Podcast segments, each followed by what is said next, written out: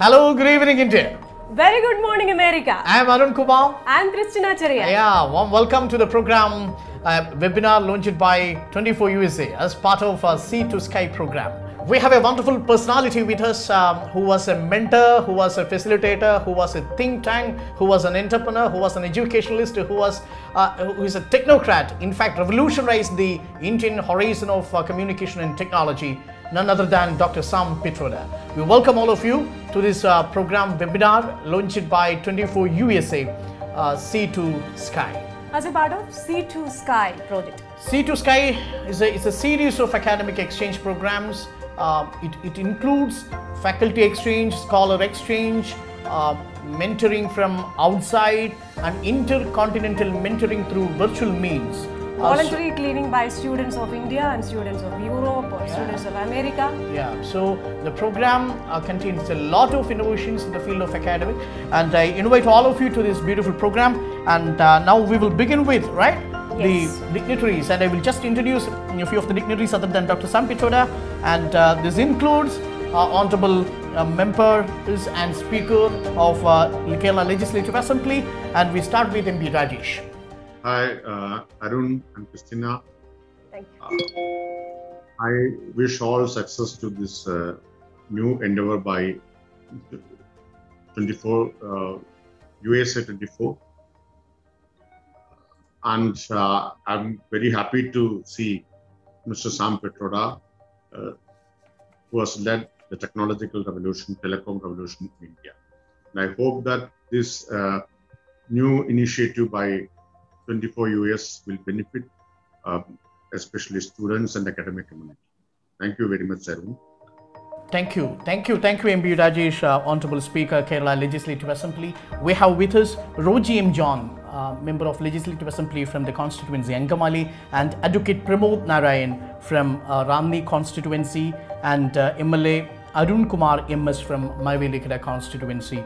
Uh, and we have other dignitaries as well, Christine. Yes. TP Srinivasan, former Indian diplomat. Dr. M.V. Pillai, clinical professor, Thomas Jefferson University, Philadelphia.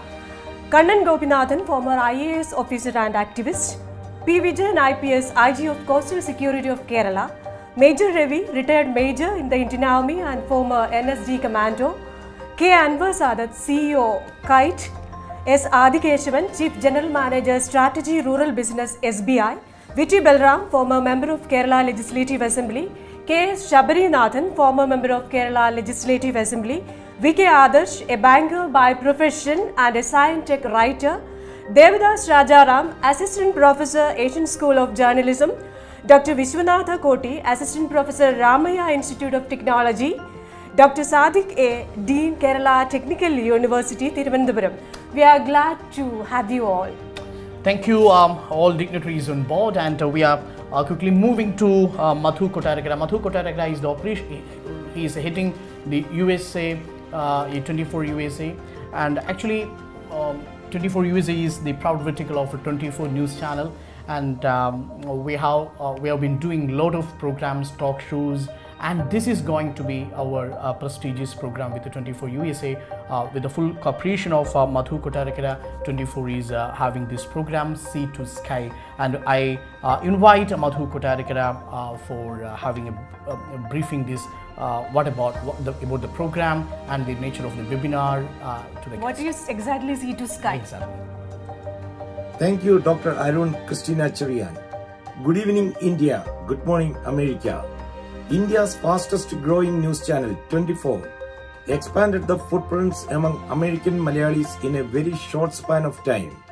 Considering the growth trajectory of 24 among Americans, we believe it's time to take it a notch higher and think beyond the TV screen space and help the enrichment of human life. As part of our social responsibility, we coined the concept of Sea to Sky project, an academic program which provides an opportunity to aspiring professionals to interact with the expats settled in the United States of America. Today, we honored to have Dr. Sam Pitroda, the father of Indian Telecom, to launch our program Sea to Sky. I would like to welcome all the special guests and the participants to this program. Thank you all for joining this program. We expecting your wholehearted support to Sea to Sky project. Thank you. Thank you. Thank you, Madhu Kottarakkara, for your warm welcome. Before moving on to the keynote address, Dr. Arun Kumar, as you said, Dr. Sam Pitroda is the father of Indian IT and computer revolution. He's a man of words and action. And let's see a short video on Dr. Sam Pitroda. Play the show story. Dr. Sam Pitroda, the father of India's computer and IT revolution. He is the founder and first chairman of India's Telecom Commission, a multifaceted personality who is an internationally respected telecom inventor, entrepreneur, development thinker, and policy maker who has spent half a century in information and communication technology and related global and national developments. He is the founding chairman of a number of profit and non-profit organizations and holds 20 honorary PhDs. 24 is honored to have Dr. Sam Pitroda as the guest speaker of our webinar Sea to Sky. Uh, we welcome Sam Pitroda and uh, we are all ears for you for the next 30 minutes um, for launching the program Sea to Sky and to deliver, uh, I think, uh, your expectations, your imaginations, your thoughts uh, with respect to what you said once to unlock the past with the help of new technology. Thank you, Dr. Arun Christina Cherian, Srikant Nair, Madhu Kottarakkara, MB Rajesh, TP Srinivasan, former ambassador, my friend Vikas Cherian, distinguished dignitaries, ladies and gentlemen, greetings from Chicago. It is indeed a special honor and privilege for me to be here with you all to celebrate and to launch this program. I want to compliment Sea to Sky initiative, which is a signature project of 24 USA. I think it's a great idea to have a program to interact with young, aspiring people from all over the world of Indian origin, especially people from Kerala. I also believe it is very timely, especially after corona crisis. World has to be restructured. We cannot go on the way we have been going on in the past. So when I asked Vikas as to what is that he wants me to talk about, he suggested that I talk a little bit about technology, what we did in India, where are we today, and basically outline my journey on connectivity. And then talk about a book I have written recently called Redesigning the World. So let me begin by saying that hyperconnectivity is going to change everything around us. The revolution is about to begin. Hyperconnectivity is going to change our relationships, our work, government, business, products, services, education, health. There is nothing that I can think of today that will not change because of hyperconnectivity. To me, hyperconnectivity is all about now. It's all about, irrespective of where you are, You're always there, everywhere. It is about democratization of information, decentralization of implementation, and demonetization of services. Everything is going to be available in abundance, and everything is going to cost less. And that is not a dream. It is going to happen. It's a matter of time. How fast we can make that happen is up to us. The world we live in today is very different from the world we are going to live in next 20 25 years my journey into connectivity started long time ago i was born in a small little tribal village in orissa went to school in baroda got a degree in physics and then one day saw in the newspaper that President Kennedy has decided to send man on to the moon. And I decided to come to America in 1964. Studied here. Those were the days of Vietnam War. And everyone was working for the defense industry. As soon as you graduated, you got a job with General Dynamics, Martin Marietta, or many other defense industries. I was brought up in Gandhian values. My parents were Gujarati. Gandhi was our role model. And those were the early days of India's independence movement, where heroes were Nehru, Patel, Subhash Chandra Bose, Maulana Azad, and many others. But the values were rooted in freedom, democracy, diversity, inclusion, love, and nonviolence. So I did not want to get a job in defense. And I took a lesser paying job and decided to go into communication by accident. I felt communication is important for human civilization. Didn't understand a lot of the details then. But as a young man, I was idealist and I didn't want to work for the defense. That really started my journey into telecom. This was 1965. And I, again by chance, got to work on digital communication. Got a lot of patents, left that company after eight years, started a business in Chicago to build digital switching systems along with two other colleagues. That was 1974. In 1979, we had 2,000 employees, fairly successful business, and we sold it to Rockwell International, then for $50 million cash.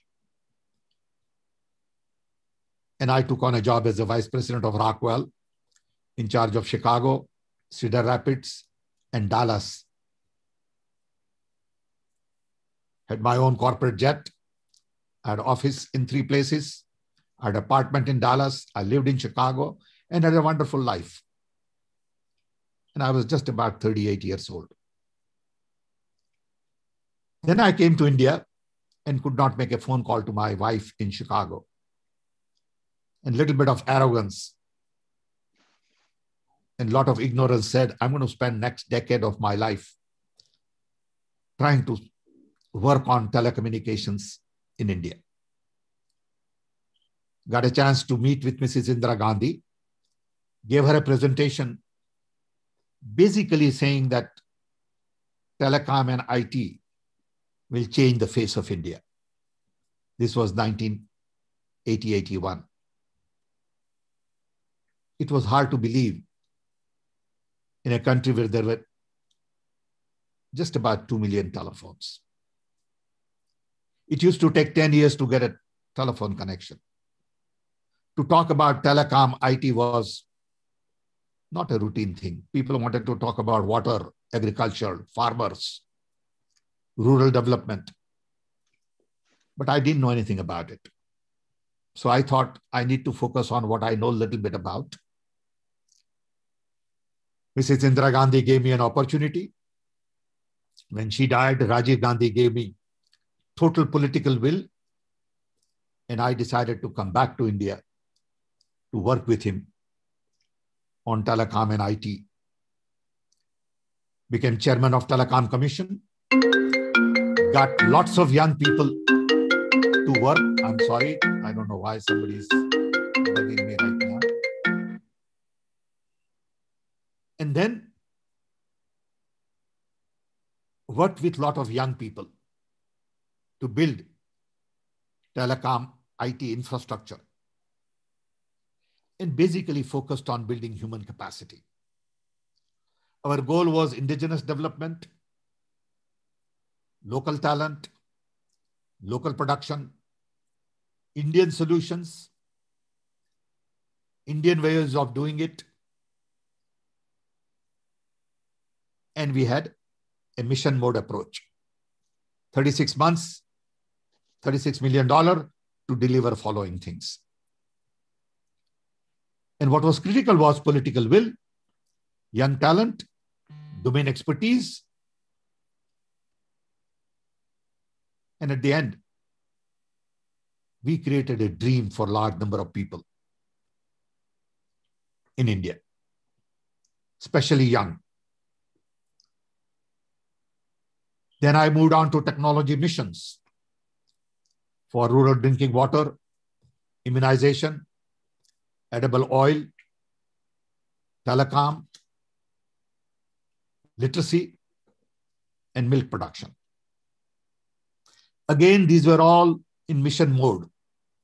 Mission implied listening to other people, democratic decision making, collaboration, cooperation, co creation. Mission implied listening to the voices on the ground. And these are very complex problems. Just to give an idea, we had guinea worm, a special kind of spaghetti type of a worm that comes out of your body in 37,000 villages in India. And our mission was to eliminate guinea worm. Use satellite to find water. Reduce import of cooking oil, provide immunization to 20 million children and 20 million pregnant women every year, build cold chain equipment. There were no computers then. There was no software. These were very complex tasks. And we did all that against all the odds. So many people, when they say today nothing got done in Congress era, they are totally ignorant. I feel sorry for them and their intelligence. Lot of things got done. We could eradicate polio only because Rajiv Gandhi had a dream to provide immunization to every child and every pregnant woman. We built our own supercomputer called Param. That was also a mission mode project. So we did a lot of interesting things and energized large number of human resource through young, talented people. What you see today in IT was really planted then as the main seed. Then we had 2 million phones. Today we have 1.2 billion phones. Then we did zero software export. Today we do $200 billion worth of software and service export. We could do all these things because we had mission mode approach to everything.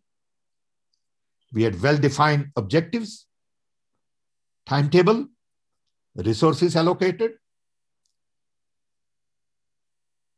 political will, local talent, special strategy, and the most important thing was we were democratic. We allowed criticism.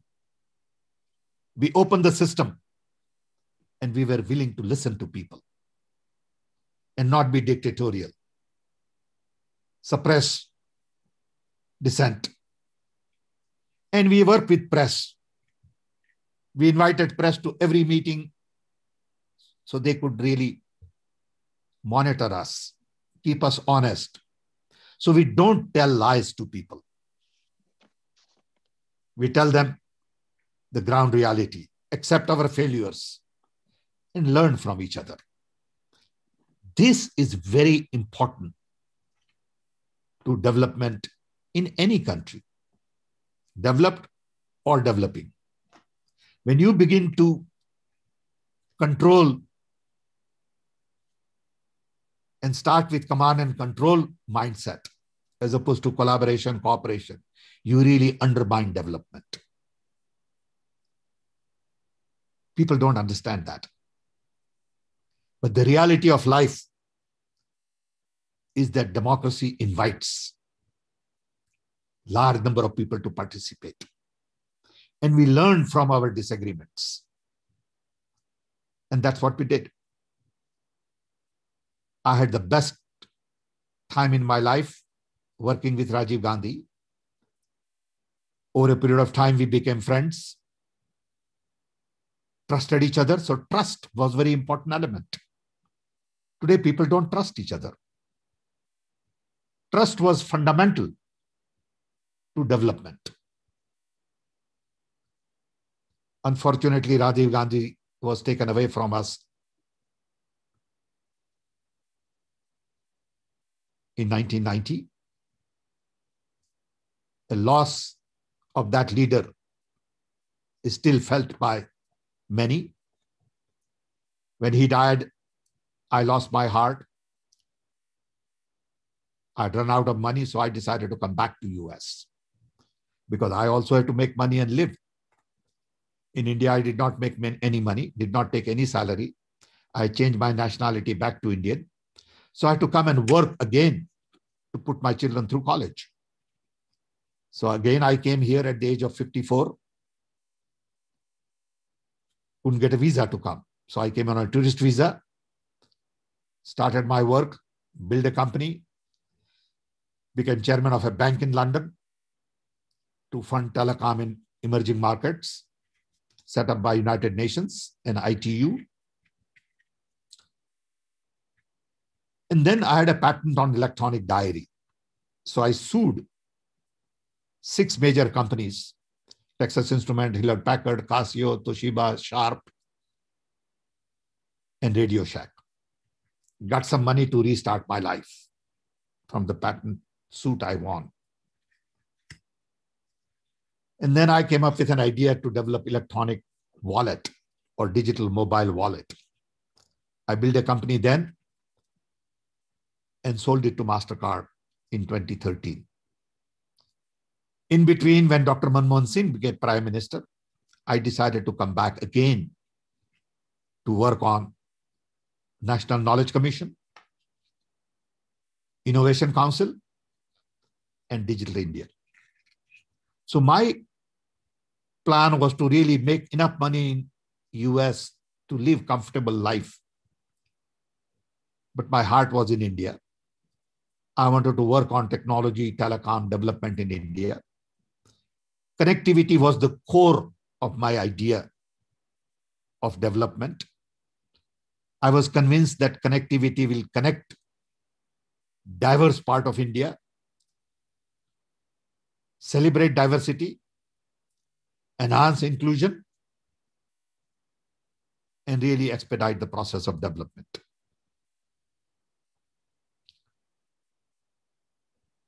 Our model was Indian model. Our focus was indigenous development. And I believe Indian talent was good enough to deliver on all of these things. So I'm a great believer in young Indian talent. I'm a great believer in Indian model of development. And I think India has a lot to offer to the world in many areas. During Corona crisis, I was locked up at home for 14 months and I decided to write a book. Basically saying that the world was last designed when I was born during World War II. That design was based on democracy, human rights, capitalism, consumption, and military. That design gave birth to UN, World Bank, NATO, WTO, IMF, uh, WHO, GDP, and all that. That design served us well. But that design in a hyper-connected world re-examined. So I talk about that in the book, saying how that design should be changed to focus on inclusion, sustainability, human needs, conservation, new economy, and non-violence. All of these things require technical input, technology. But technology is an entry point, is a tool to bring about generational change and not an end point. There are only two key endpoints. One, planet. We got to improve climate. We got to improve our air, our water, our ocean, environment, global warming. We got to take care of our birds and bees and animals. There is a whole area of taking care of planet. I believe planet is in pain because the development in the last 30, 40 years has really created huge pressure on the planet. Second is people. People are also in pain because of inequality. Very few people have lots of money and lots of people don't have enough to live comfortably then that disparity has gone on increasing with technology. Technology has become pervasive, but technology has also created a huge amount of inequality. And we live in an era of surplus and not scarcity, but we still think as if we live in an area era of scarcity. So we need to plan to deliver basic needs to everybody. And that's where I believe Congress ideology that our founding fathers had becomes very critical. Bottom up development, decentralization, democracy, human rights, inclusion, trust. These are not just words. These are ideas to live with. These things define who you are as a nation and as an individual. To me, one word defined me connectivity. My entire journey in life is based on one word connectivity. So, all of these words diversity, inclusion, freedom, go much deeper in understanding implementation. And that's what defines the kind of nation we will build. No nation today can be built based on religious fundamentalist. No nation today can be built on old ideas.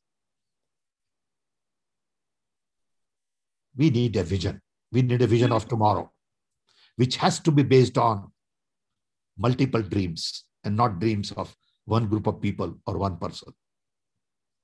And I worry about India today.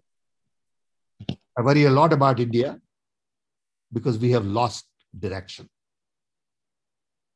We need to put us back on track where we celebrate diversity, where we listen to the voices of the people on the ground, free up the system, And these are the things we need to do. I'm not going to take much of your time. I've already taken a lot of time. I'll be happy to answer lots of questions if you have. But my message is we need to redesign India. We cannot go on the way we are going on. We have 400 million people who are below poverty line. And we are creating billionaires. We have all the technology we need, but we are not using it. We are not allowing our young to do what needs to be done because we are giving them wrong message. So they go, go on the street and discriminate. I am very worried the way we have handled corona crisis. It tells me that we don't have logistics on the ground. We don't have management skills to do some of these things. But I know we have human resource. So I think it is time for us to think beyond petty politics, petty parties, and think about the future of 1.3 billion people. And also think about the future of 7.8 billion people. India can show a way to the world. I say in this book that there are two visions today of the world American vision and Chinese vision. I talk about a third vision of the world, which is rooted in network, networking of nations, which is rooted in truth, trust, non-violence, inclusion. So that's the message I have. I hope I've been able to convey some of these thoughts. I'm thankful to people of India for all the love and affection they have shown me in my journey on connectivity. Kerala has been very special to me. People from Kerala has shown direction to India on many issues, literacy, human indicators, and we don't need to go abroad to learn these things. Kerala is a great example in India, even for inclusion. And we need to take that message to other parts of India. Kerala can show us direction in many, many ways. People from Kerala are all over the world.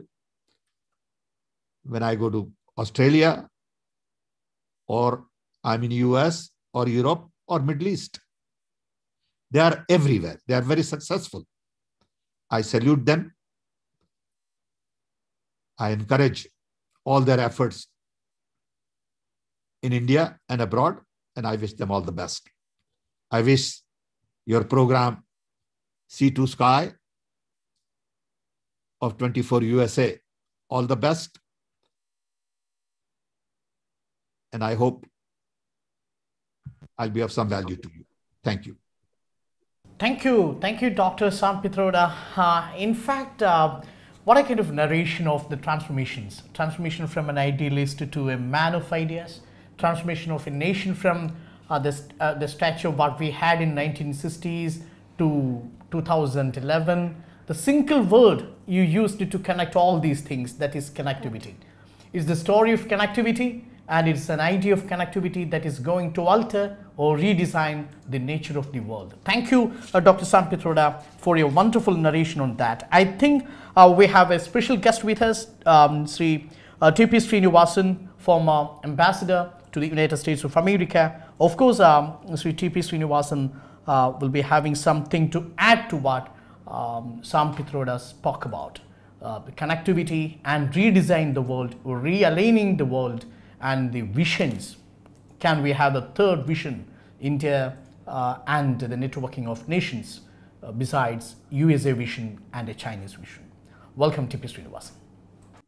Thank you, Arun. Thank you, Christina, for this splendid opportunity to respond very briefly to the brilliant presentation of Mr. Pitroda. In my view, the role of Sam Pitroda in Indian history is that as an overseas Indian, he responded to the call of Rajiv Gandhi to return to India to build the nation. He was a pioneer in that. Many thousands of people were invited. but he is the one who responded quickly and transformed India. And that is how he has earned a place in the history of the technological revolution of India by heeding the call of Prime Minister Rajiv Gandhi. This was clear in his presentation. I have had the privilege of listening to him, watching him for years together during my own stay in the United States. I've always been inspired by the patriotism and the technological linkage that he brought about between India and the United States. He did not mention it, but even today, he is working as the chairman of the Overseas Indian Congress and uh, uniting the democratic forces in the United States, in the Indian community, is playing a big role. I have a link there because one of my colleagues in the Indian embassy, Dr. Arati Krishna, is now working with him.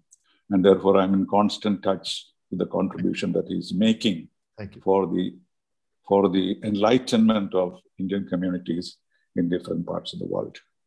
Yes, connectivity, but he brought in what is called hyper connectivity.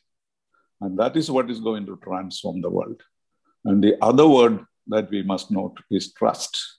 He said, trust is lacking. What he was able to accomplish in India is basically because of the trust he had of the prime minister. And, uh, and that enabled him to function effectively.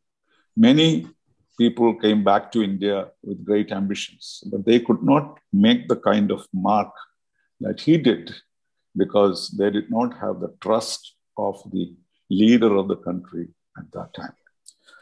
Well, we, just one more point, if I could make, we are in a real crisis in the world today.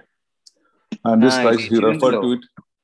He, he referred to it, but um, the important thing about it is that technology has become a savior of humanity at the time of the pandemic, as we can now communicate with the world even through triple lockdowns. This is not something that we had expected. We knew, I had heard a lot of time Mr. Sam Pitroda talking about online education. I think 10 or 12 years ago, he was talking about universities without buildings. That was one of his visions.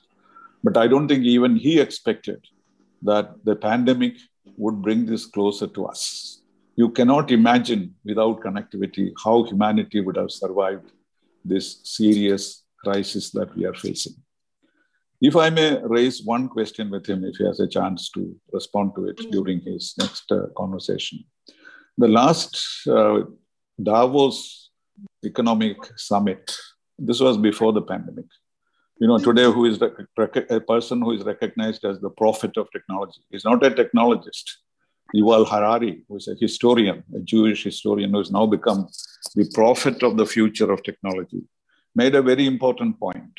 He said that the world will not um, suffer on account of, or what the world will suffer in the future will not be nuclear weapons or wars, but human beings becoming redundant on because of the development of technology. This is a frightening thought.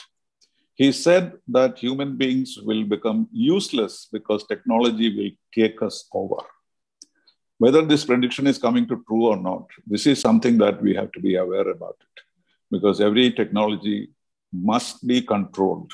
It should not take over mankind. It should always remain within the control of human mind and intelligence. And whether this is an aspect that uh, Mr. Pitroda considers, Harari, as you know, has now become the spokesperson of, uh, he writes history not only of the past, but of the future.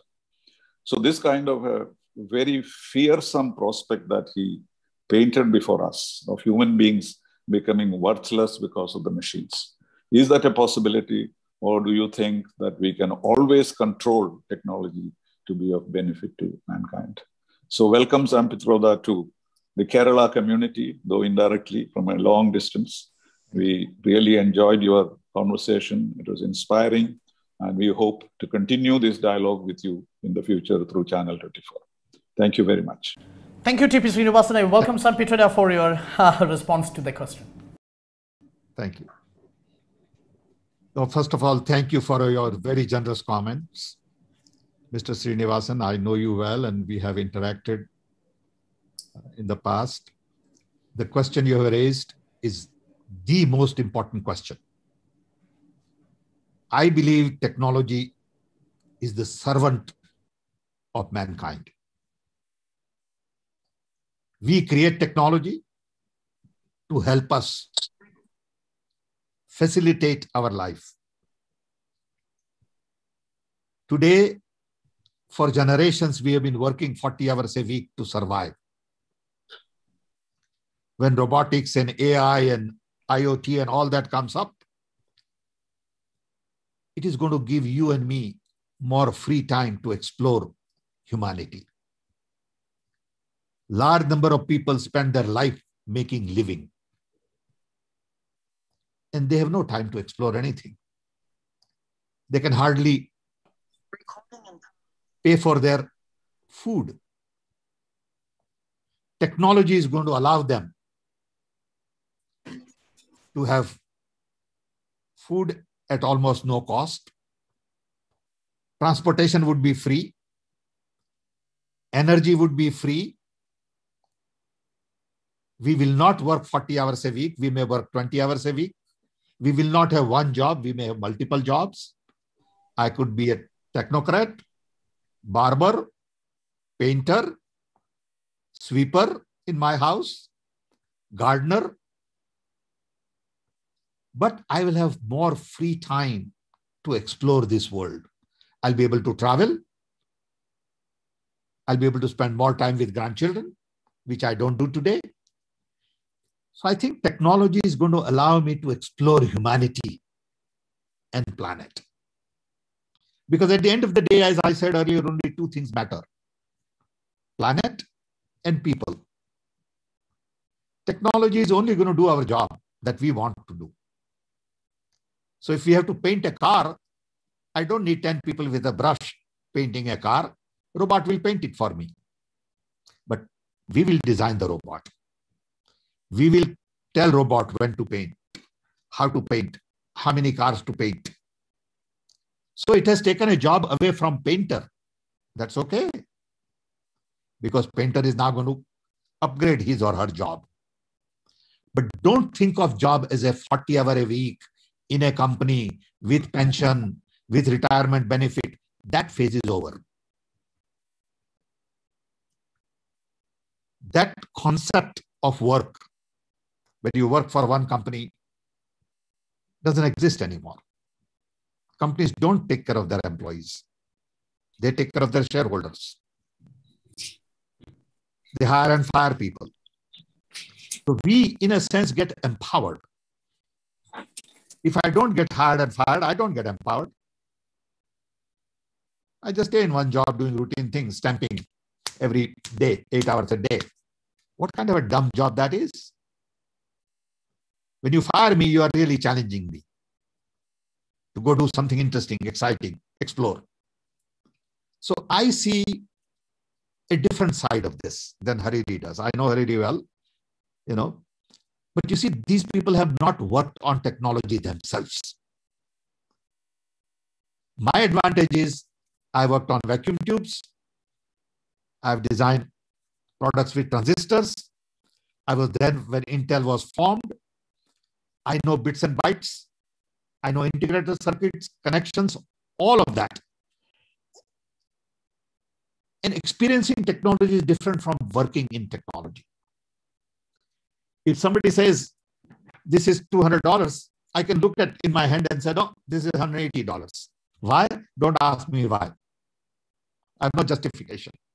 But I know my guts. So my faith in technology is this is our servant. This is not our master. This is going to do what we want them to do. And I'm not going to do what this device wants me to do. Okay. That's the difference. When I talk to my grandchildren, I'm not going to look at my phone. I'm going to use phone. Technology is not going to eat for me. Technology is not going to have, you know, it's not going to breathe for me. So I would say we have huge potential ahead of us to exploit and use technology to our benefit so that we can grow more food, better food, better nutrition at low cost, better housing at low cost, less hours to work to survive. Transportation, I don't need four cars. I can order a car on cell phone, automated car will come, drive me, take me wherever I want. I don't need garage, I don't need insurance, I don't need parking lot, I don't need driver's license. I'll have a little battery in the back of my house, which will provide me electricity, and I don't need to be part of a power generation scheme. All of this is going to happen because this thing is empowering you. This to me is a window to the world. I can go visit Guggenheim Museum on it. I can go to Moscow right now and visit the Hermitage Museum. I can see the flight from Delhi to Ahmedabad. When will it arrive? I can do all kinds of things. This is for me. I'm not for this. That's the difference.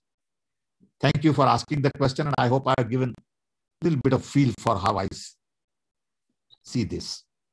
Ah, definitely, it will be an apt an apt reply to Harari on that, and I think uh, the technology will described. yeah the technology will not master the minds of human beings, but rather the minds will master the technology and uh, thereby redesigning the world around us. Uh, I think um, we have a lot of questions uh, already um, sent by some people, and now I will introduce one master technologist uh, from Calicut. Uh, I will introduce him. He is Rudain Shias, only 16 years of old. He developed two calculator, uh, two calculator applications. One is Draculator, he called, and another one is Draculator Pro, and a game he developed. He is from Calicut, the northern district of Kerala. He is a plus one student from KVPL GHSS, Master Rudain Shias. Now, Master uh, Rudain Shias, now you can shoot your questions to uh, Dr. Sam Pitroda. Where are you? I want to see your face. Yeah, Rudain, please show your face to the man who showed Hello, the sir. entire world the face of Yes, India. yes. Yes, Yes, young man, where are My you? name is Yes, it's a pleasure to meet you. Ah, I see you. Thank you. So, sir, uh, my question is that it's about artificial intelligence. Well, uh, people like Elon Musk and Sir Stephen Hawking, uh, they had warned us about the harm that AI could bring to us human beings. And uh, if my memory is correct, uh, Stephen Hawking even uh, quoted that uh, AI could spell the end of human race. So even after these uh, news, these great people have been saying the developments for AI is still going on. So, what is your opinion about this, and what will happen if we allow to grow such a thing in front of us? Will it outgrow us, or like said before, will it be the cause for human extinction? See, it is like knife.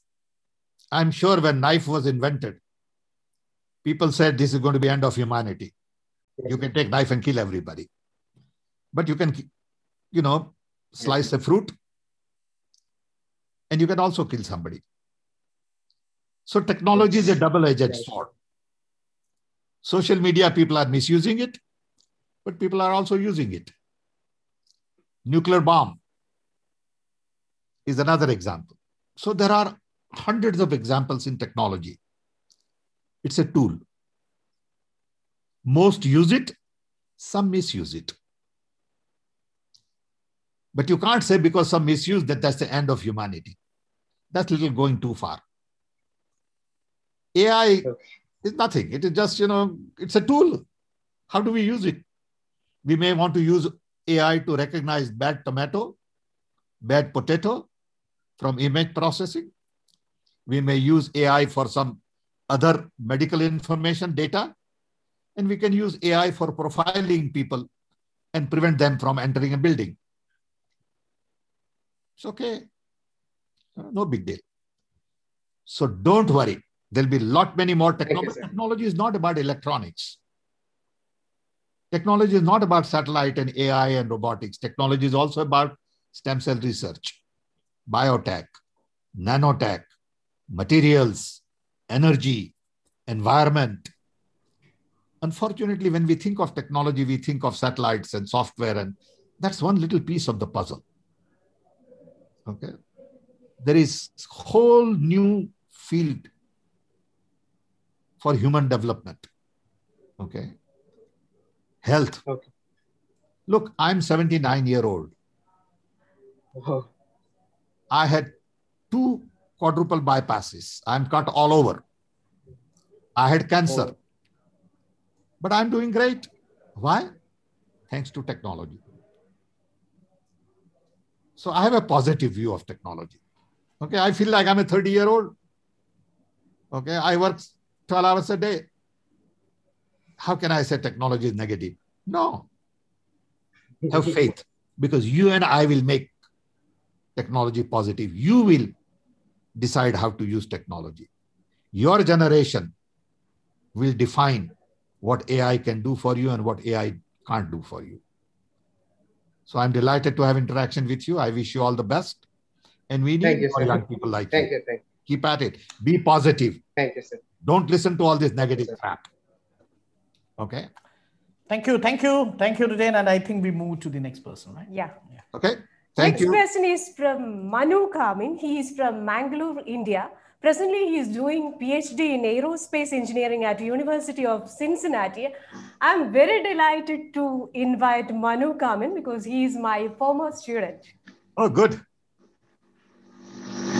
Where is Manu? Okay. Uh, How are hello, you? everyone. Uh, yeah, I'm fine, sir. How are you? Good. It's uh, really nice to be a part of this discussion. Thank you. And I have a question for you. Yes, Uh, this is with regard to uh, 5G technology in uh, Indian context. You know, it's one thing that uh, 5G has arrived in India, but the thing is, my question is, are we uh, adopting all the latest technologies uh, uh, that actually take uh, uh, advantage of the capabilities that 5G has to offer? For instance, let's say things like autonomous driving, Internet of Things, some of these examples which require 5G technology. If we're not adopting those technologies, then the benefit of uh, 5G itself itself seems limited. No, not. I would true. like to know your thoughts on this. First of all, it's not uh, true. Okay. Okay. What is not true is that 5G technology is not about just IoT. 5G technology is more about speed, more about latency. And all of these things are important in education and health. Okay. What is missing though in India is good Indian content. I don't want to use 5G technology for all the gadgets that America uses because my model of development cannot be America. Unfortunately, world thinks America is the only model of development. Everybody wants to be like America. It's not possible because there are 300 million people and three times the land we have. So let's not copy more power to America, but we need Indian model of development. So we need local content, local language. Okay. So it's not about self-driven car. Just because America has self-driven car, I don't need self-driven car. It'll be nice. But before I have self-driven car, I want food for 400 billion people. I want better agriculture. I want better distribution. I want better delivery. I want better vaccines. Okay. So don't compare development in terms of what Western world thinks development is. So people say, oh, we got 5G, we don't have self-driven car, so we are poor. Forget it. I don't need self-driven car for a while. So think of Indian model of development. When we all come to America, we get impressed, rightfully so, but then we stop thinking of the reality of the world. We immediately compare, oh, America has this, India doesn't have that. No, India has a lot more that America also doesn't have. Music, food, sound, smell, diversity, culture, temples, Taj Mahal, you name it. Okay? So you have to look at localization and globalization simultaneously. Don't forget lo- localization. Okay. Thank you. Thank you, Dr. Sam, and thank you, uh, Sri Manu, come in. Um, and I think that's a wonderful idea uh, that uh, technology hear development uh, is not universal, but rather very Dr. Arun, specific to the hear you. context. Yeah, please. Yeah, I can hear you. Yeah, yeah, fine. Um, that the development or technology or innovations, they are not universal in nature, but it's very specific to the context in which it, they are applied. Uh, it's, I think, the webinar uh, gives uh, that kind of an idea about development. Uh, now, I think um, I invite uh, Mr. Sadiq A, Dean uh, from Kerala Technical University. Uh, Dr. Sadiq, please. Thank you very much for the opportunity to have interaction with Dr. Sam Pitroda. I think you can hear me, right? Yes, very well. Okay, thank you. Really, I'm enlightened to hear the journey of your life, sir, like on, on all the development.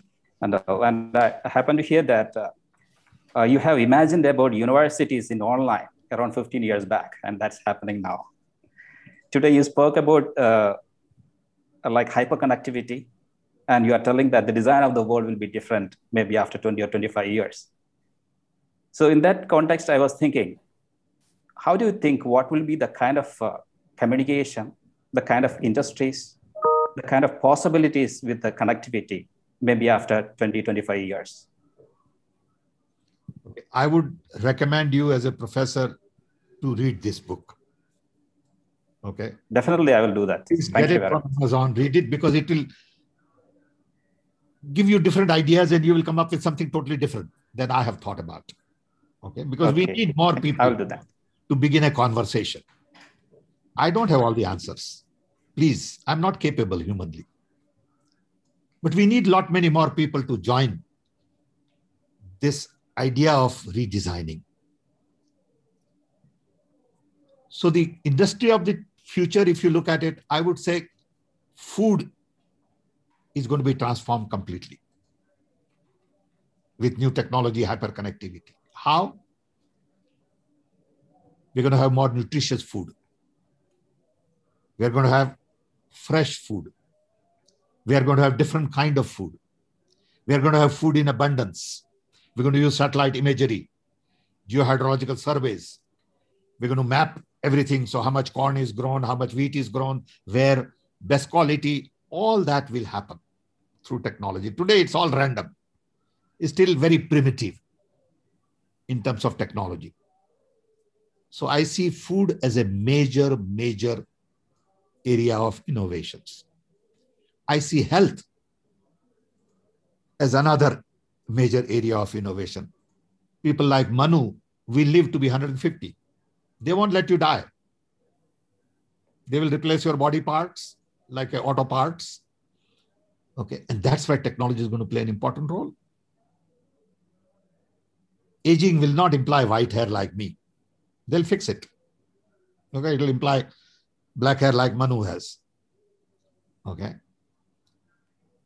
There is a lot to be done. All our animal population, our cows, our buffaloes, our goats, our birds, our bees, they're also going to benefit from technology. We have cut our jungles, forest. We will revive our forest. We will re extinguish even dinosaurs. We'll create new dinosaurs out of genetic. I mean, this is crazy, but it's going to happen. Maybe 100 years.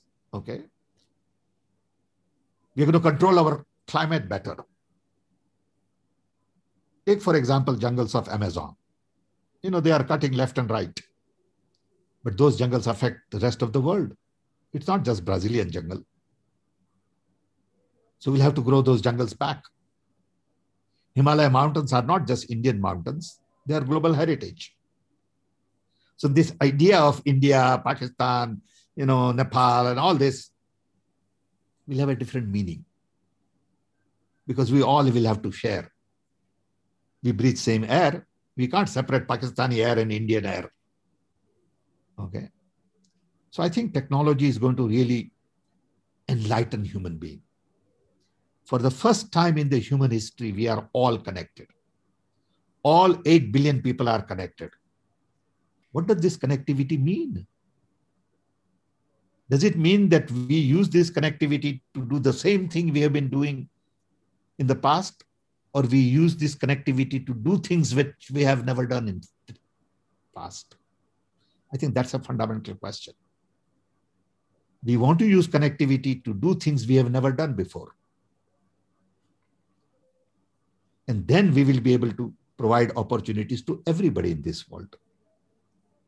African poverty is everybody's problem. It's not Africa's problem. You've seen what corona crisis did. Coronavirus did not distinguish between black and white, men and women, young and old, rich and poor. It affected everybody. What it says is that we are all same. And we must respect that. And technology is going to be used for the mankind and for the planet. Okay. I don't know whether I answered your question. Yeah, thank you. Thank you, Dr. Sam and Dr. Uh, Sadiq. Dr. Sadiq, uh, this book, Redesign the World, is now available on the Amazon and you can have it for 314 rupees for the oh, Kindle that? I didn't know that. That's good. Thank you. Uh, we will move to the next question. Okay, next is the chance of Pushpa Joseph Gerald. She's a teacher from Cambridge International School, UAE. Pushpa Joseph Gerald, you can ask your question to Dr. Sam Pitroda. Thank you, Christina, for giving me a small brief here. Good morning, uh, respected Mr. Sam, and greetings to all my fellow listeners. Uh, so, my uh, what I would like to ask you is, uh, yeah, definitely we are so proud that our India has achieved an immense growth in the field of telecommunication with the revolution of IT. Uh, so, my question is, now you have spoken about. Uh, hope I'm audible to you, right, sir? Yes, very much so. Thank you so much. So, you have spoken about the hyperconnectivity and the redesigning of India. So, my I, what I would like to ask you is how this resolution, this revolution can bring changes to the life of the local entrepreneurs and the local talents who still has no access to phone or internet. Okay, or how this revolutionary changes that you foresee is needed to ensure that almost all the people across India are achieving the uh, financial sustainability. First This of is my all, yeah. First of all, almost everyone has phone. If out of billion people, 100 million don't have phone, that doesn't mean much. It's like literacy. If 85% are literate, we consider 100% literate. So first, let's accept the fact that everyone has access to phone, plus or minus 100 million. But those 100 million also don't have access to water, education, food. Okay, so it, the glass empty or glass full? Okay, if glass is full, let's see what we can do. But that doesn't mean we shouldn't work on those who are left out. We should work on that. Okay. Some should work on them, some should work on glass full. Okay. So at the end of the day, the real challenge in India is income distribution, wealth distribution. It's not a socialist idea. It is a humanist idea. So when Congress party announced that we will give 6,000 rupees to every poor per month, scheme called Nyay, that was not socialist idea. If they don't have money, what will they do? So you got to give them money. Okay. You can't say, I'll keep all the money. I have all the money in the bank and I'll earn 1% interest, but I won't give it to the guy who is hungry. So the idea is to move wealth as much as possible from urban to rural. How do we do this? Because today all wealth is generated in urban areas. But can we move some jobs to rural? We should be able to. Take, for example, in middle of Mumbai city, you may have 50,000 insurance agents who are filling in all the forms. They don't need to be in heart of the city on laptop. They could be in multiple villages. So with hyperconnectivity, a lot of these jobs can go out. Okay. When those jobs go out in rural areas, high paying jobs create prosperity in rural areas, buying power. So we need systematic policies to move income from urban to rural. See, if you look at the farmers' agitation today, I look at that very differently than how political bosses and everybody looks at it. To me, what they are saying is, please assure my income. You are on a path to hurt my income, that my profit will be taken away by rich guy, guy who has the money. And I'll become their servant. So you are going to take rural income to urban area. Stop that. That's what they are saying. Then they are saying that assure better future to my children.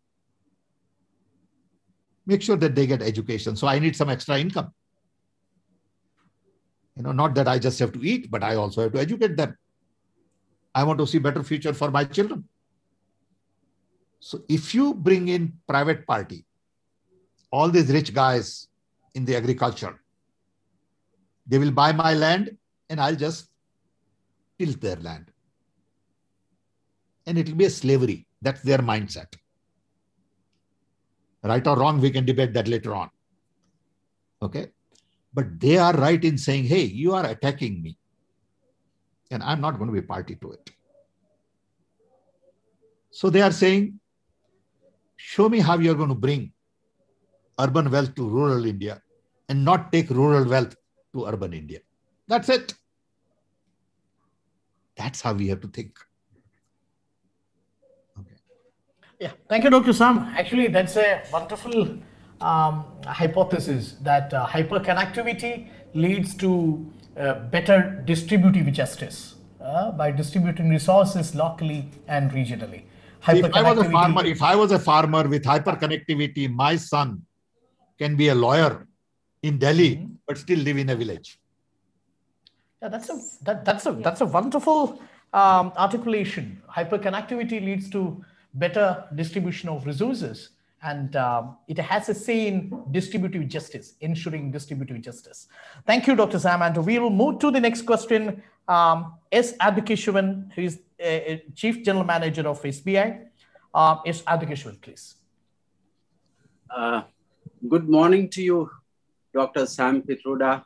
Good morning. And thanks to 24 News, Dr. Arun, Christina, and my respected friend, Sreekandan Nair great privilege, uh, respected Sam Pitroda, to be engaging with you.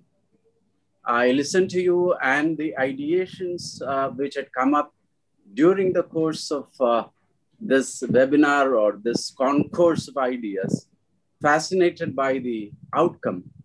Having said that, I would like to briefly state for the record that because you spoke a little bit of politics, I would like to state that I differ with the articulation of that kind of stand. And because uh, this is probably which not kind, the time. Which kind of that, stand? Can you clarify? Uh, I shall, uh, of course, uh, but uh, only thing is, we probably, if you permit, can engage with each other uh, at a different time to discuss that. I don't even know what you are referring to. I'm just trying to put in my head what you are referring to. No, I'm, I, I was referring to the fact that in India today, uh, you are troubled by the developments in India I am of the narrow of the ideology, I'm very of troubled. the so on and so forth. So I don't agree with that. I, I, believe- respect that. I respect that. Yeah, yeah, yeah. Okay. So, so, so that's it. Now I get into the most important aspect of what you had articulated. That this connectivity is something which I believe, based on my banking experience, can revolutionize the outcomes for people who are on the margins of society, who are disadvantaged, who uh, you know are tilling on the fields, the farmers of India. And as you know, uh, 86 to 90 percent of Indian farmers are small and marginal farmers owning handkerchief size of plots of land. And anything that we intervene and make them connected is going to make a huge difference to the outcome at the national level.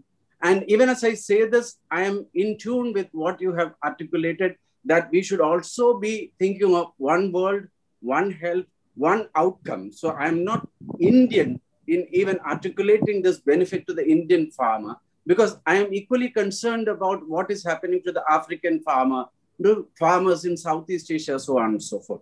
Now, I'll come to some of the developments which have happened in the last five or six years, which are making a difference on the ground. Uh, one you know, key thing which has made a difference is the number of bank accounts owned by people on the margins of society in 2015 was about 12 crore, 120 million. Now it is 46 crore because of a concerted effort by the establishment currently in, in, in, in operation in India, which I believe is a positive development. Now, I'll just come to my point. It has made, how has it made a difference? When the government wanted to transfer something on the lines of Nyay, I see only a degree of difference between the Nyay that you are trying to articulate and the kind of Nyay which the current establishment has done. It is only in degree. Now, within a matter of a few hours, transfer of money. Target, I know that because I set the standards. You may not know this. No, no, I, I, I was the head of the I was the head of the payment committee, which led the standards. So I'm aware of it. It's good. Excellent. Excellent. Absolutely. So I appreciate that. It's very good. Yeah, yeah. So excellent. So now my question is, I find on the ground there is a problem, as you may be aware, feet, feet, farmers have feature phones, but not not smartphones. That is one problem. Pretty soon, yeah.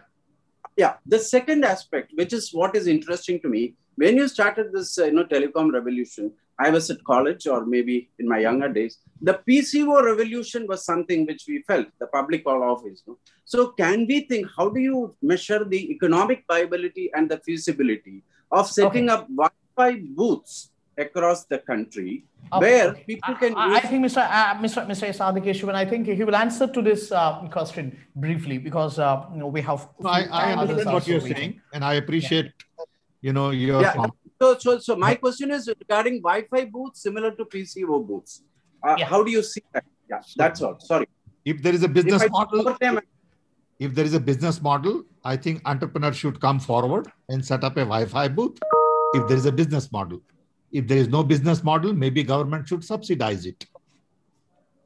But you need a champion of Wi-Fi right. booth, and it will get done. You find an entrepreneur who sees a business model and see an opportunity to make money, and he'll do it. And if he can't do it, and if there is no business model, maybe government should subsidize it. Okay. Good Great idea. idea. The idea Thanks is to connect. Idea is to connect farmers. It has to be done. I'm with you. Thanks. Thanks indeed. Thank you. Thank you, Dr. Samad. For all the speakers uh, waiting, uh, please ensure that uh, your questions will not be uh, over 30 seconds, please. And I will also make sure that the answers are short. yeah, fine, fine, fine. So next question is from Dr. Vishwanatha Koti. He is Assistant Professor, Ramaiah Institute of Technology, Bangalore. Dr. Vishwanatha Koti, you can ask your question to Dr. Sam Pitroda. Hello, greetings to uh, Sri Sam Pitrodaji. Yes, sir. Uh, I am Vishwanath Koti and I am a faculty in MS Ramanujan College, Bangalore and I am from Mechanical Engineering uh, Department. Uh, my question to you is uh, uh how well uh, we can uh, take IT or artificial intelligence in improving process optimization when we talk about in traditional industries like foundries and machine shops, where still some of the process are carried out in conventional ways. How can we bring around 95% of automation in these industries and in these processes? Great question, Professor. I appreciate your asking this question. Thank you. I'll tell you a couple of examples from my own personal experiences, which really focus on helping small and medium scale industries. People like you should help us as a nation to really bring new technology to SMEs. Big boys don't need okay. you They are smart, they have lots of money, and they will get things done. But what is needed is all our small scale industry people have not really benefited from IT, automation, AI, machine learning, graphics, all of that. I'll give you one example. When we were working on the Innovation Council,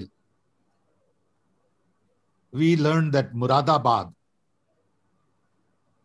in India had 500,000 people working on brassware. It's a cluster, brassware cluster. You know, in India, we have lots of clusters. Yeah. Their furnace was not designed or was designed 70 years ago. So we hired three, four professors from IIT to redesign the furnace. When they redesigned the furnace, productivity went up by 50%, and the lung disease went down substantially. All we needed was to get three, four professors to solve their problem. But professors are not connected with them. Professors are doing some high level stuff at international conferences. They are not solving the problems of the poor. They are solving Yes. the problems of the rich. World over, best brains are busy solving problems of the rich who don't have problems to solve. As a result, problems of the poor don't get the right talent. So if someone like you says, I'm going to go look at the local SME and see what are their problems. And how can five professors like you, one mechanical, one electrical, one material, whatever, you will make a huge contribution. But you need to go, you need to listen to them, you need to understand them because they don't speak your language and you don't speak their language. Okay, what they consider important may not be important. And you will find out that, hey, I can solve this problem. Another problem we solved, which was very interesting, is that all the kids of the brass factory people would come from school and spend their time polish, polishing brassware for two, three hours. So I called the head of CSIR. Okay. And I said to him, I said, can you come up with a liquid that will wipe as opposed to brush? So Dr. Brahmachari said, okay, we'll do it. They spent six months. They came up with a liquid to wipe brassware as opposed to polish it. It saved millions of hours of young children's school time. This is how technology can help. But nobody looks at these things. You know, you go to our bamboo workers and you find that they need better cutting machines. Okay, you look at our farmers, their tools have not been redesigned. You look at our scavengers, they don't have mechanical tools that they need. Okay, why do they have to do it the same way they have been doing for hundreds of years? Okay, why can't we design tools for scavengers? Nobody pays attention to it. Okay. So I think you raised a very important question. Thank you. Thank you, Thank you. Dr. Thank Th- Thank you, Dr. Sam. And uh, I think an- uh, next one to speak uh, to ask the question was actually K. Anwar Sadat. Uh, Dr. Sam, this Anwar Sadat wrote about you uh, in a weekly in uh, Kerala, I think a few months back, of uh, Digital Kerala of uh, Sam Pitroda. Actually, he was equating, uh, making a small biographical sketch of you and relating your um, Kerala has been very generous to me. Kerala. Kerala people have loved me. I thank them for all the love and affection they have shown. And I hope this conversation is useful today. Yeah, yeah, definitely, of course. Uh, I think uh, since um, K. Anwar Sadat is not online, I think we will we have to to the move next on question. to the next question. And the next question is from VK Adarsh, a banker by profession and a science and technology writer. VK Adarsh, you can ask your question. Hello, sir. Yes, sir. How are you? Fine, fine, fine. And my question is, uh, you did a lot with Rajiv Gandhi at that time, the technological innovation which reshaped that entire telecom, uh, that connectivity in India. And your CDOT exchange was a, actually it was a tremendous change at that time. You How you manage the bureaucracy? Because at that time it was Department of Telecom. You have to manage bureaucracy, you have to manage political people. And soon after Rajiv Gandhi's exit, the VP Singh came, then Chandrasekhar came. How these two government inculcated the habit, the change you have done in telecom department, and how, how, how was experience? Okay. See, first, CDOT was set up as an independent society. Government funded, but with autonomy, freedom, flexibility. So it wasn't part of a bureaucracy. It was structured by design as a society, like TIFR. Okay. So we could keep CDOT work away from day to day bureaucracy. When CDOT work was to be implemented in the field, bureaucracy resisted. Head of the te telecom department did not want to do it. So I went to Rajiv Gandhi and I said, look, I have to be the head of the telecom department. It's too bad. But then I had a level of minister of state. And if you become secretary, you lose that status. I said, I don't care. It doesn't mean anything to me. So I became chairman of Telecom Commission. So I could make the right decision in favor of using CDOT exchanges everywhere. Okay. To really support CDOT in the way it should have been supported. If I had not been there, they would have killed it. Okay then made all the policy decisions in favor of indigenous development, in favor of accessibility as opposed to telephone density, local production, local talent, local software, and all of that. Then in technology missions, we created organizational architecture, which was focused on delivering results. So bureaucracy was kept on check. The best way to deal with bureaucracy is to go public and inform what we are going to do, how we are going to do it, and get media on your side. So they become the greatest people to monitor you. If you make mistakes, media tells you, hey, this is not right. There's something fishy going on here. They do your job. And I must tell you that the support of media was unbelievable. They really kept us on track. So that's how it happened. Uh, Dr. Sab, that's wonderful. but actually, I doubt whether the present situation permits you to speak like this uh, because the conditions, the context uh, got changed a lot in terms of democracy, what you said, and the role That's of. why I said it earlier. I'm worried because driver. of that. Yeah, yeah, exactly. Uh, and anyway, I invite our next person, Mr. Devadas Rajaram, Assistant Professor, Asian School of Journalism, a media person from the group. Please. Uh, thank you, 24, uh, for uh, providing this opportunity. And uh, good morning, Sam. Thank you. Uh, my question is very, I will make it very quick for you since I come from journalism background. I'd like to know your thoughts on how this 5G technology is going to change the media industry, in particular in this country. I think 5G technology, as I said earlier, is all about speed and latency. See, today, if I want to download lots of data, it is slow, it is expensive, and I have to wait for too long.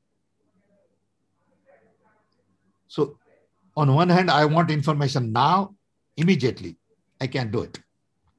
If I want to download a movie, it may take me 10 minutes. I'm going to download in 30 seconds. So that's what 5G technology will do. That's all it does.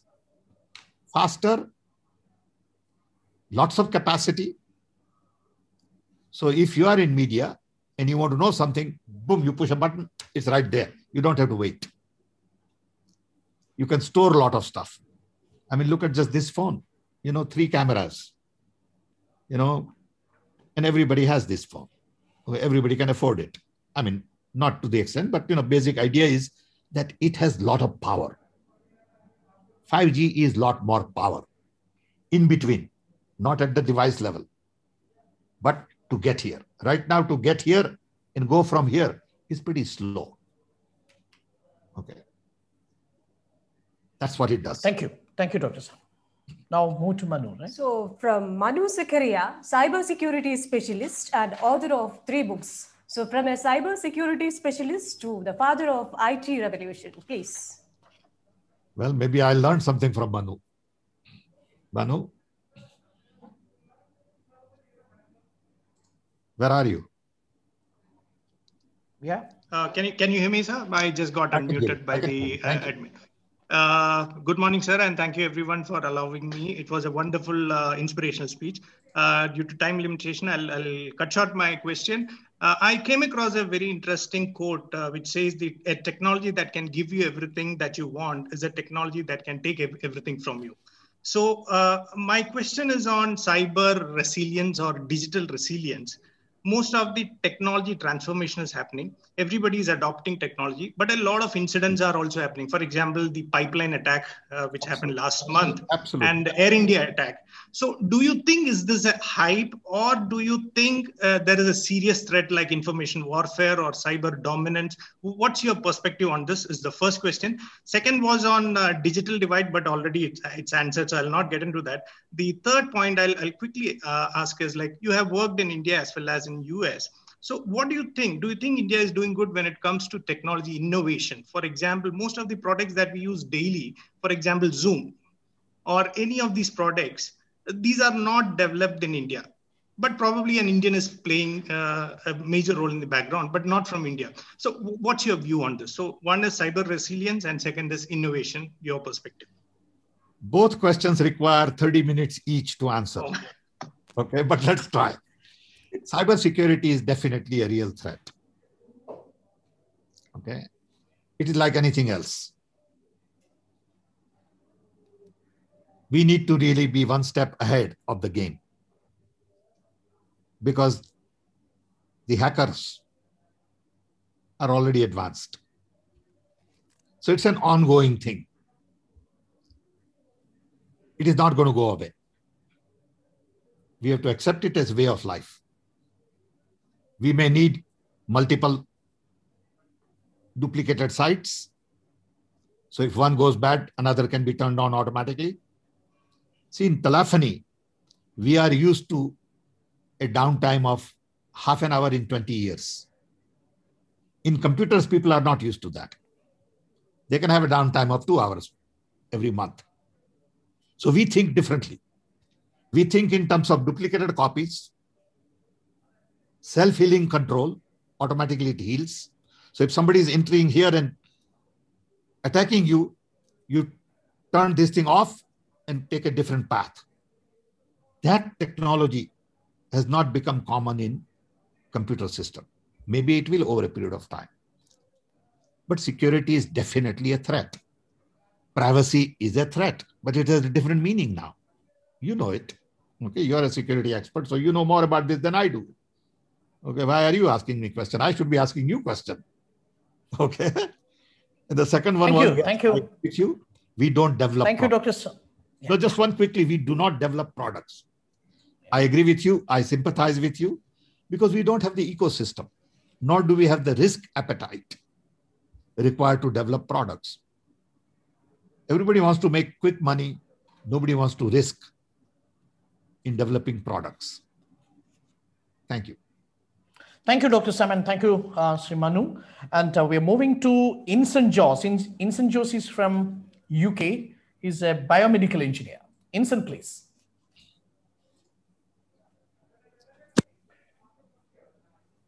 Hi, Sam Pitroda ji. Yes, sir. Good morning. Good morning. Hope you're doing well. Yeah.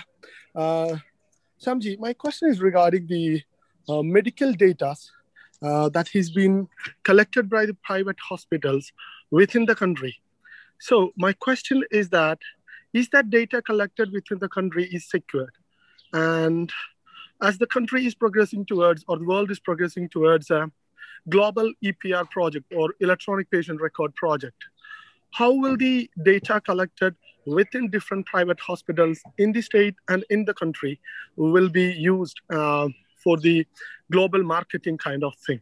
So, do you think uh, the government of India have to put some catches over the data collected uh, by the hospital uh, using the electronic patient record?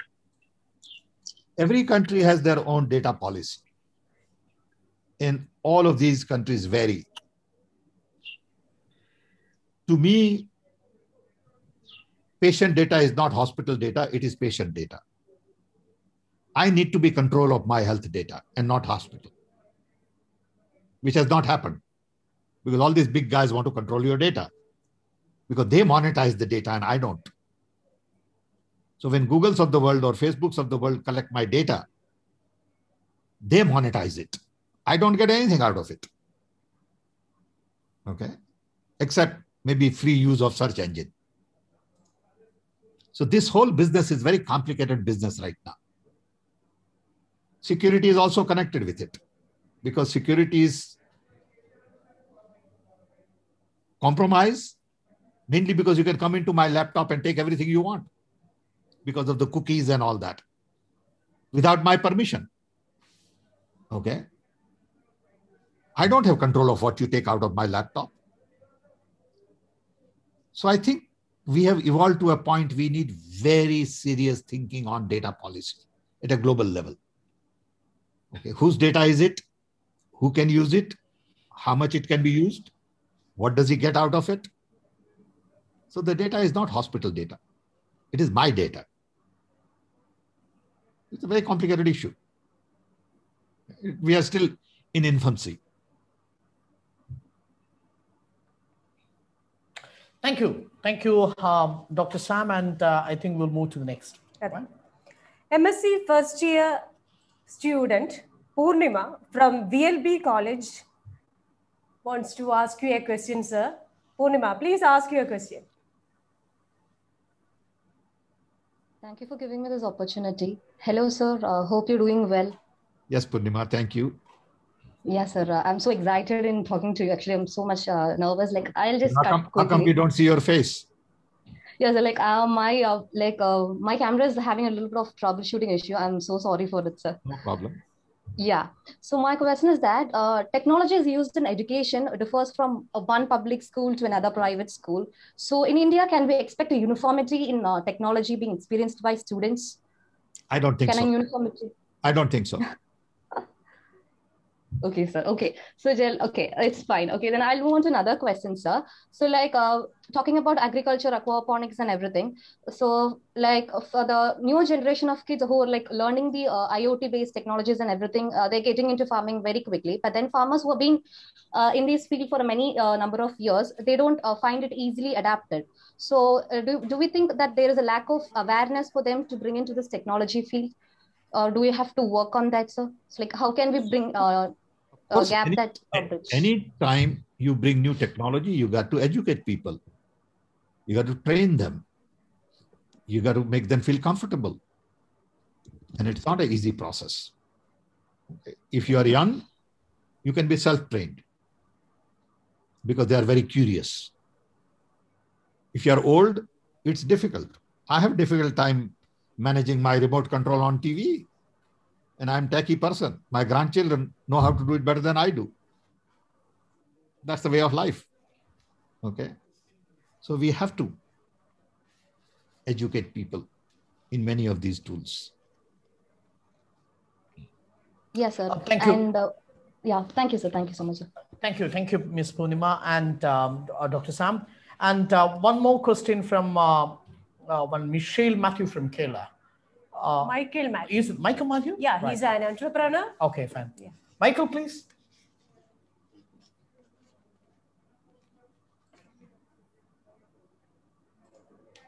Michael? I think we will move to the next person. Uh, Salim from Finland. Salim Nizas. Wow, you have people from all over. Yeah, yeah, from di- different continents. Uh, hello, sir. Uh, I'm, Yes, I'm sorry, my camera is not working. So problem. I just want to ask you a brief question.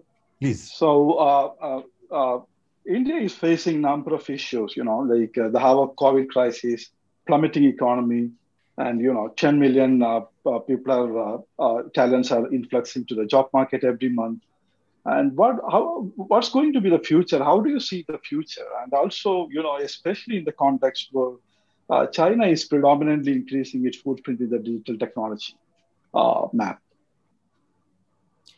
it's up to the people of india people of india will have to decide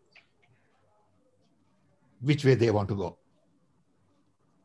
government of India will have to decide the destiny of the nation. Yeah. And destiny of the nation cannot be decided by looking at the past and remaining in past. It has to be decided by creating a new vision. Definitely. Open, being transparent, being democratic, you know, yeah. Yeah. allowing institutions the autonomy they need. Yeah. Allowing, you know, um, civil society to participate, encourage NGOs, yeah. work by individuals, yeah. develop scientific mindset. And when somebody says that cow's urine is going to be good for corona, react and say that's not true. Okay? Definitely. If you don't do all these things, you got a problem. Okay?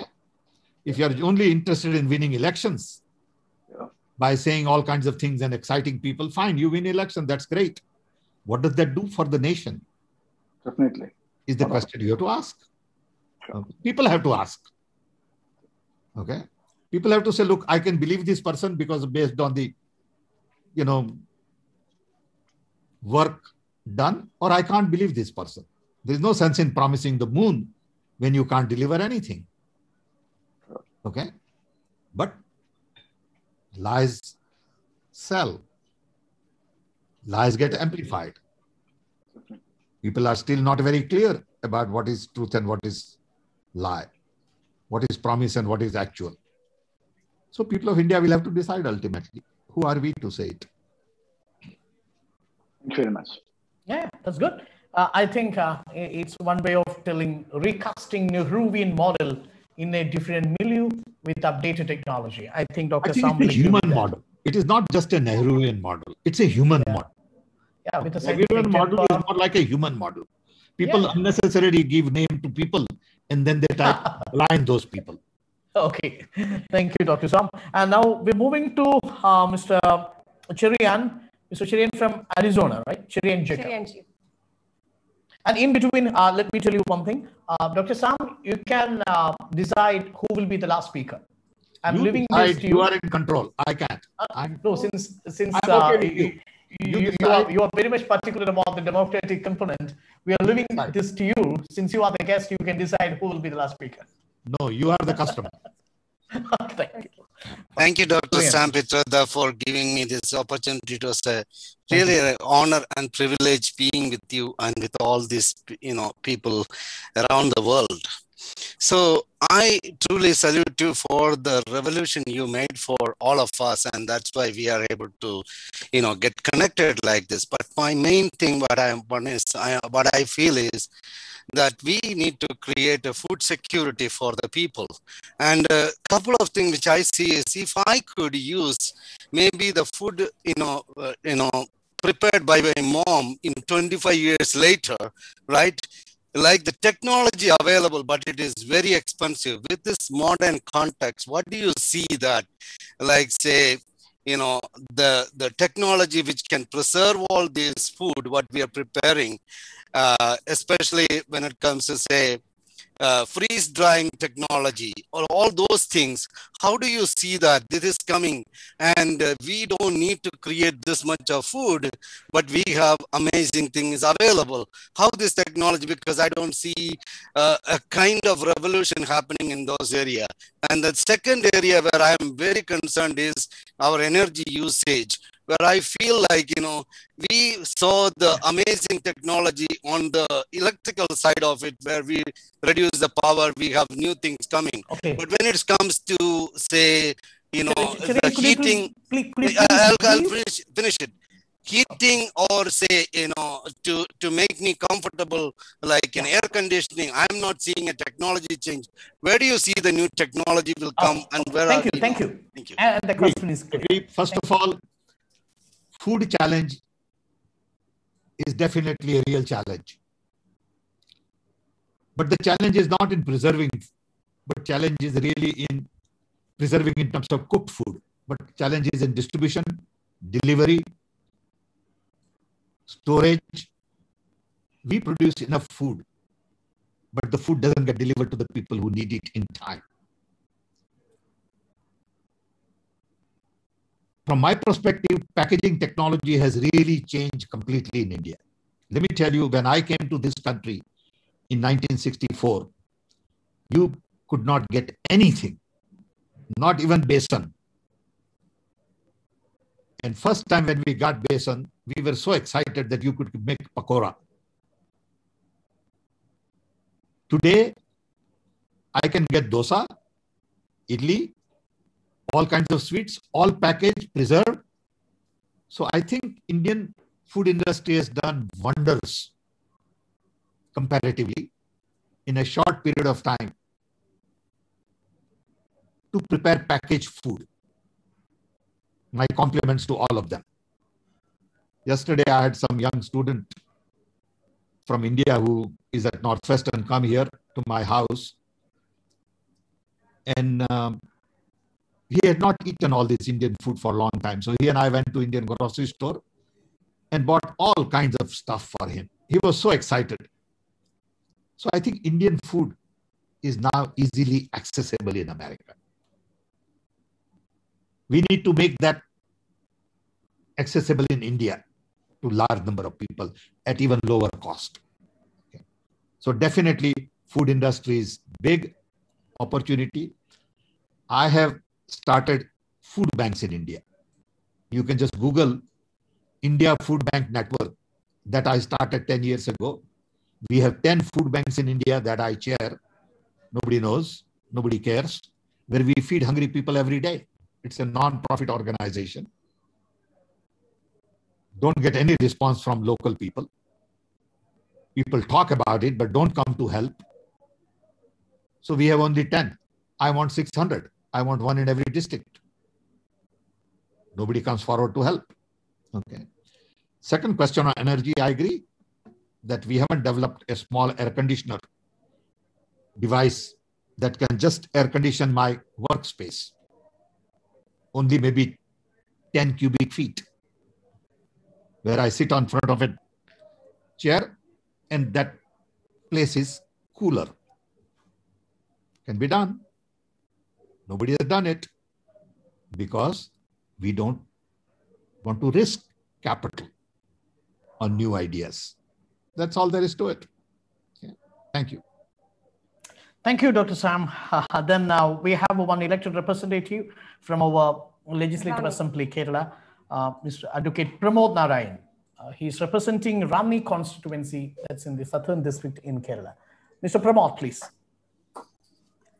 Um, very good morning, uh, Sri Sam. First of all, before asking the question, I would like to salute uh, SKN and News 24 for this wonderful initiative.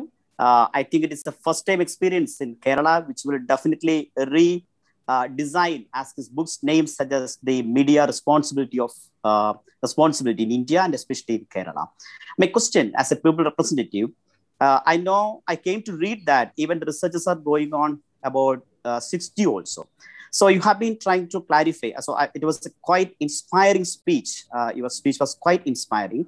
Uh, you were trying to describe, uh, and we all were impressed that uh, definitely connectivity, hyper connectivity will definitely increase the momentum of life of people. My question is, as you know, the farmers are in, on strike in India. So there are some anxieties uh, that the IoT will create a situation where people will lose jobs so especially in agriculture, as you know, uh, most of the jobs are out of the radius of technology in India. So how can we clarify that 6G or 5G will create more jobs? People will, will get more jobs uh, because of connectivity. Can you clarify that point? This point was raised 40 years ago when we tried to computerize railway ticketing in India in Rajiv Gandhi's time no railway department employee wanted computer in railway. They said, if you bring computers to railways, we will lose jobs. against all the odds, we computerized railway ticketing. Then, didn't reduce any jobs, improved convenience. So this question has been around for hundreds of years. When sewing machine was invented, people said tailors would be out of job. When automatic dialing was invented, people said telephone operator would be out of job. Every time there is a new invention, it does replace a group of people, but it also upgrades jobs. It requires retraining, repurposing equipment. That is the cycle of progress that goes on forever. It will happen today, it will happen 100 years from now. Every new idea, people will say, Oh, I'm out of job. Fine. Somebody else is in the job, and you'll have to retrain yourself and move on. If we listen to them, there will not be any progress anywhere. Okay. I see a lot of buildings in back of you being constructed. And I'm sure crane brought same question that if you have crane, you won't need so many people to lift brick and take it up there. Same problem. Life goes on. So I won't worry about it. Okay, thank you.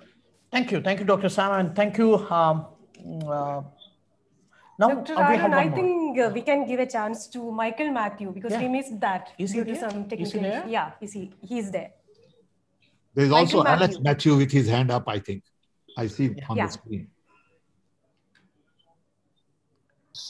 Yeah, can you hear me? Yes, I yeah, can. sure. Yes. Okay, uh, thank you for giving me the opportunity. Um, sir, uh, I'm running an NGO too under the guidance of uh, TP Srinivasan sir.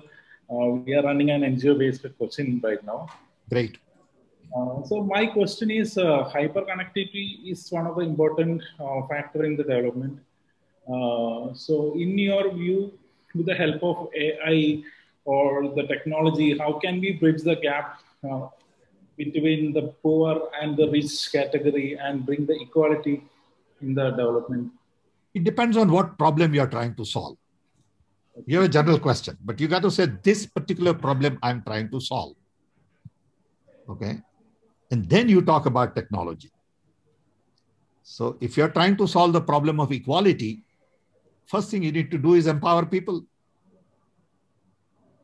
Make them educated of their rights. Demand that I'm treated equally. Demand respect. Okay. Tell them what equality means. So I think you first need to focus on the problem you are trying to solve. Then you have all the technology tools available.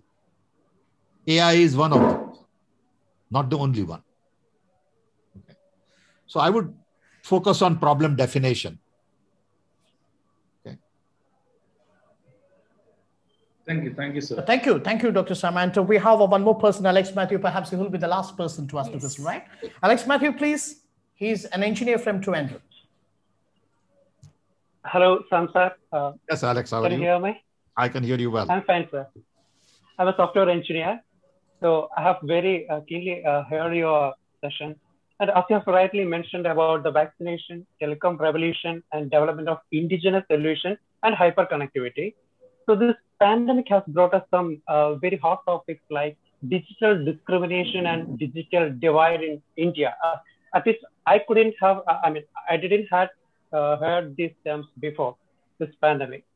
So why I'm telling you this uh, uh, this digital divide is because I am residing in a village where the digital divide was very very uh, we we could see with our naked eyes this digital divide is there, and I have introduced uh, one program called Maya Jalagam, uh, which introduced the augmented reality and virtual reality uh, in a village library to give the education to many deprived people, deprived children.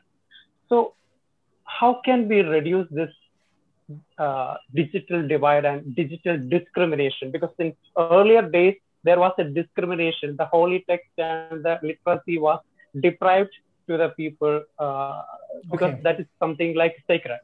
So how can we pragmatically solve this deprivation, digital divide, and yeah, digital yeah, digital divide, especially in this COVID-stricken period where students from Yeah. the remote areas are unable to access the education. Yeah, exactly. Answer question clear. Dr. Sam. The digital divide is not just about digital. It is a divide about education, health, housing, nutrition. Digital is one piece of it. It is not that they have everything else and not just have digital. It'd be very different. If they had everything else and not have digital, I would worry about it. But the divide is much broader because they are at the bottom of the economic pyramid. They have to be lifted up. They are part of the 400 million who are below poverty line. That is the national challenge. It is not a challenge of digital divide. Digital divide is subset of that. How do we lift these 400 million people by giving them opportunities, education, health, jobs, housing? That's a larger challenge. And part of that is how do we give them better communication? How do we use digital technology to empower them? Okay. So you can't take that in isolation. Okay. Thank you, Dr. Sam, and thank you, Dr. Uh, thank you, Sri Alex Matthew. I think we are coming to the uh, final moment, right? All beautiful things come to an end. yeah. So this Thank session. Well, I hope, call it first as of all, a I hope guru, it was useful, Dr. Arun thing. and Yeah. your colleague. Yeah, pardon? I hope Dr. this was useful because I just, Yeah, definitely Yeah. wonderful. you know, I don't think too much. And, and um, Dr. Sam, actually, uh, each replay was in fact a kind of a hypothesis or a beautiful narration to explore further. And from connectivity to the last point, you rephrased or redefined the re- digital divide. In fact, all replays are, are, are having lot of further exploring potentials. So I think all, I'm all these are to be with- debated. I'm impressed with your audience. Thank you. They're And I have a very sincere ah. people, and I think we Yeah. need to encourage them. We need to support all of them.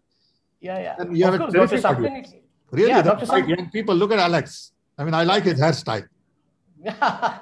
Actually, what, what Alex raised this issue was uh, really discussed in. Uh, I know, I know, I know exactly what. I, but The those are the digital kind of young people we need. Uh, Yeah, because the exactly. CoWIN portal, which has uh, uh, Supreme Court has questioned that. That's why Yeah. I brought this No, no, uh, I agree. topic. I agree. I'm with you, but we need young people like you to go to villages and do it.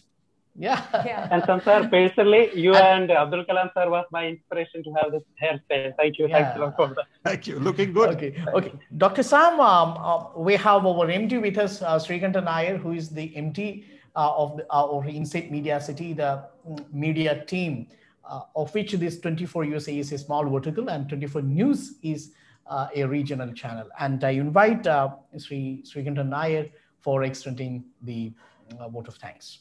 Thank you. Good, uh, good morning, Dr. Sam Pitroda. Actually, it was a, proud moment, and all of us really enjoyed what you were talking. And uh, uh, actually, maybe the first time that uh, uh, this kind of a, it's a webinar happened with taking people from all continents across the world.